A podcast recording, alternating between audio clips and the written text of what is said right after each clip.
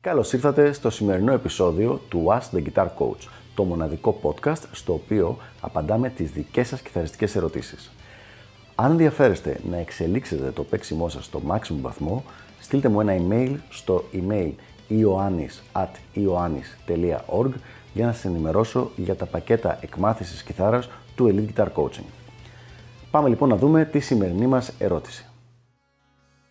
Σήμερα λοιπόν θα δούμε το δεύτερο μέρος της μικρής αυτής σειράς βίντεο του τι με ενοχλεί όταν ακούω έναν καινούριο, έναν κιθαρίστα και θα ασχοληθούμε με το θέμα της μουσικής σε αυτό το πράγμα. Δηλαδή τι με ενοχλεί μουσικά όταν ακούω ένα καινούριο κιθαρίστα.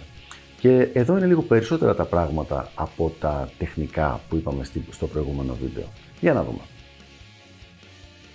Νούμερο 1. Κάτι πάρα πολύ απλό.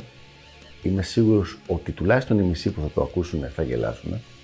Αλλά πάρα πολλοί κόσμος παίζει ξεκούρδιστος.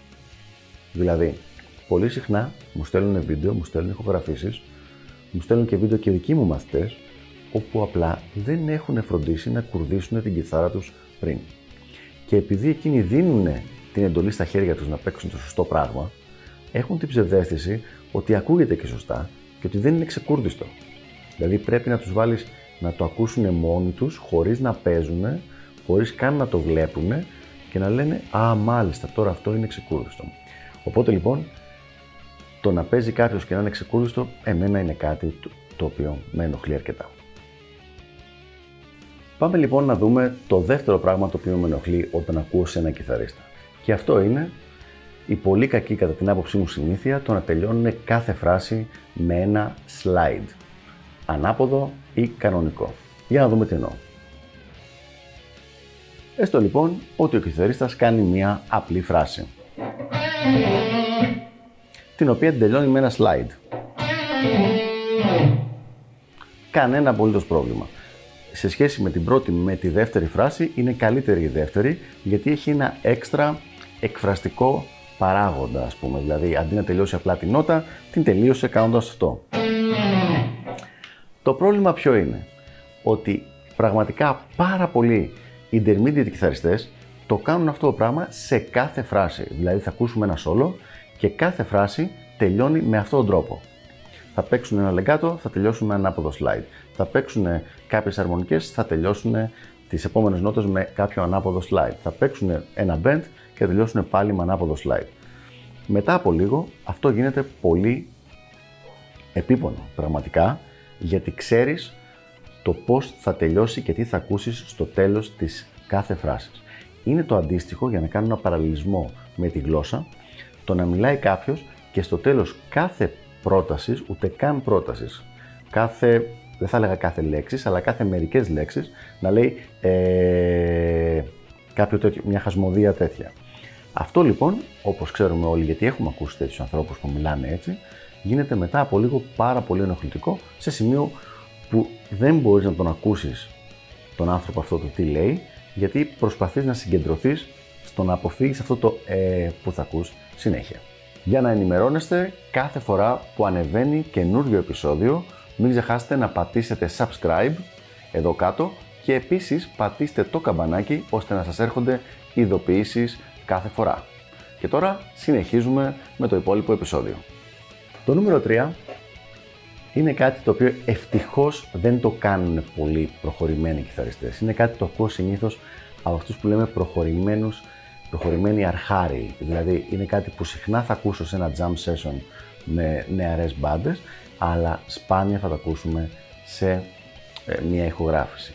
Και αυτό είναι ένα γρήγορο slide πέρα δόθε, ενώ σκέφτεται ο κιθαρίστας την επόμενη φράση που θα παίξει. Για να δούμε ένα παράδειγμα.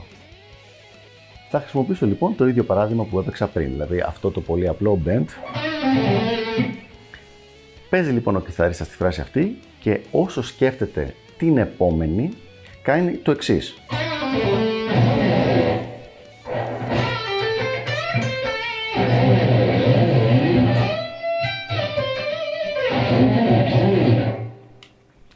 Και Και ενδιάμεσα σε κάθε φράση υπάρχει αυτό το πέρα δόθε, το οποίο γεμίζει και καλά τον ήχο με ένα εφέ κιθαριστικό, το οποίο φυσικά μετά τη δεύτερη φορά γίνεται πάρα πολύ ενοχλητικό.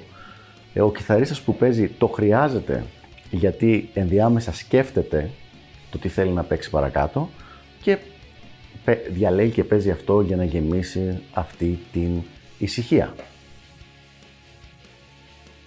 Το οποίο λοιπόν πάρα πολύ ωραία με φέρνει και στο επόμενο κατά την άποψή μου πολύ εκνευριστικό χαρακτηριστικό το οποίο είναι το να μην έχουμε ποτέ παύσεις. Δηλαδή υπάρχουν πάρα πολλοί κιθαρίστες και εδώ πια ερχόμαστε εύκολα και στους intermediate κιθαριστές οι οποίοι έχουν την εντύπωση ότι άπαξ και κάνουν παύση στο παίξιμό τους υπάρχει κάποιο πρόβλημα. Το οποίο φυσικά είναι κάτι τελείως χαζό και το λέω πολύ στα ίσα γιατί είναι το ίδιο με κάποιον ο οποίος μιλάει και δεν επιτρέπει τον εαυτό του να κάνει στιγμία παύση για να πάρει μία ανάσα. Το αποτέλεσμα κάποιου που μιλάει και δεν παίρνει ανάσα δεν είναι κάτι όμορφο. Δεν λες τι ωραία που μιλάει αυτός, δεν χρειάζεται να πάρει ανάσα. Η ανάσα, πέρα από το βασικό μέρος το οποίο είναι να πάρει οξυγόνο και να μπορέσει να συνεχίσει να μιλάει, δίνει μία ροή στο λόγο. Δίνει φυσικές παύσεις, έχει λόγο ύπαρξης. Όταν λοιπόν κάποιος δεν κάνει αυτές τις φυσικές παύσεις, σίγουρα χάνεται πολύ από τη μουσικότητα του παίξήματός του. Για να πάμε σε ένα λίγο πιο θεωρητικό μέρος εδώ, ο σκοπός κάθε μουσικού οργάνου είναι το να πλησιάσει την εκφραστικότητα της ανθρώπινης φωνής. Γι' αυτό και έχουμε πει και στο παρελθόν ότι τα πιο σολιστικά όργανα είναι όργανα τα οποία πλησιάζουν τη χρειά της ανθρώπινης φωνής. Όργανα όπως είναι το σαξόφωνο, όπως είναι το βιολί, στην ορχήστρα και πάει λέγοντας. Όταν λοιπόν στο παίξιμο του κάποιος δεν κάνει παύσεις, δεν έχει αναπνοές, ουσιαστικά βγάζει από τη μέση ένα πολύ μεγάλο, ένα πολύ ανθρώπινο χαρακτηριστικό της ανθρώπινης φωνής, το οποίο είναι η αναπνοή και αυτή η παύση. Γι' αυτό είναι κάτι που όταν ένας κιθαρίστας το κάνει, ε, εμένα προσωπικά δεν μου αρέσει και με κάνει και χάνω τον ενδιαφέρον μου για το παίξιμο του. Και πάμε στο επόμενο και τελευταίο. Το τελευταίο λοιπόν έχει σχέση με το τρέμολο. Είναι μια παραλλαγή των ανάποδο slides που είπαμε πριν, όπου ο κιθαρίστας κάθε φορά που τελειώνει μια φράση, την τελειώνει με ένα dive bomb από το τρέμολο που έχει στην κιθάρα του πάνω. Τώρα στη συγκεκριμένη κιθάρα δεν έχω τρέμολο, δεν έχω Floyd ώστε να μπορέσω να κάνω, αλλά ε, ξέρουμε όλοι πώς ακούγεται ένα dive bomb, όπου απλά κατεβαίνεις και κάνει αυτό το πράγμα. Και αυτό γίνεται, δεν υπάρχει κανένα πρόβλημα το να το κάνεις μία και δύο και τρεις φορές σε ένα κιθαριστικό σόλο. Το πρόβλημα είναι ότι ακούμε κιθαριστές που το κάνουν σε, στο τελείωμα κάθε φράσης. Δηλαδή κάθε φράση τελειώνει με αυτόν τον τρόπο. Και αυτό μετά από λίγο είναι κάτι πολύ ενοχλητικό.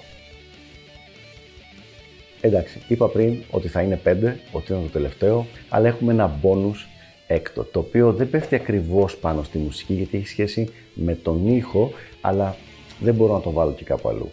Και αυτό είναι το να βάζει κάποιος delay και chorus και reverb μαζί και να γίνεται ένας, ένα τεράστιο, μια σούπα ο ήχος του, όπου δεν ξεχωρίζει τίποτα και έχει την εντύπωση ότι με αυτόν τον τρόπο θα, δεν θα ακουστούν τα λάθη στο παίξιμό του, κάτι το οποίο έχει ακριβώς το ανάποδο effect γιατί δεν ακούγονται. Δεν ακούγεται τίποτα. Ούτε τα λάθη, ούτε τα σωστά, ακούγεται απλά ένας αχταρμάς από νότες που μόλις παιχτήκαν, νότες που δεν ήταν καθαρές, από το ambience του χώρου, από το delay που επαναλαμβάνει συνέχεια και από το reverb το οποίο κάνει αντανακλάσεις γύρω-γύρω οπουδήποτε βρίσκεται.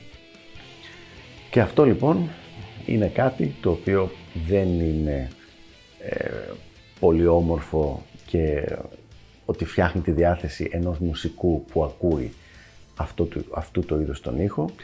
Είμαι πάρα πολύ της άποψης ότι ο κάθε άνθρωπος έχει τον ήχο του, αλλά πάρα πολύ σπάνια θα βρούμε κάποιον καλό επαγγελματία μουσικό, εξελιγμένο μουσικό να χρησιμοποιεί αυτού του είδους τον ήχο σε μόνιμη βάση και όχι σαν εφέ σε μια συγκεκριμένη στιγμή. Αυτά λοιπόν ήταν τα 5 συν 1 εκνευριστικά σημεία, σημεία που με εκνευρίζουν όταν ακούω σε συνήθως intermediate κιθαριστές όσο αφορά το θέμα της μουσικότητας και των μουσικών επιλογών και πάμε στο τελευταίο βιντεάκι της επόμενης φοράς το οποίο θα έχει σχέση με το attitude, με την νοοτροπία και με τον τρόπο αντιμετώπισης κάποιων ε, καταστάσεων, μουσικών καταστάσεων. Αυτά λοιπόν και τα λέμε την επόμενη φορά. Γεια χαρά!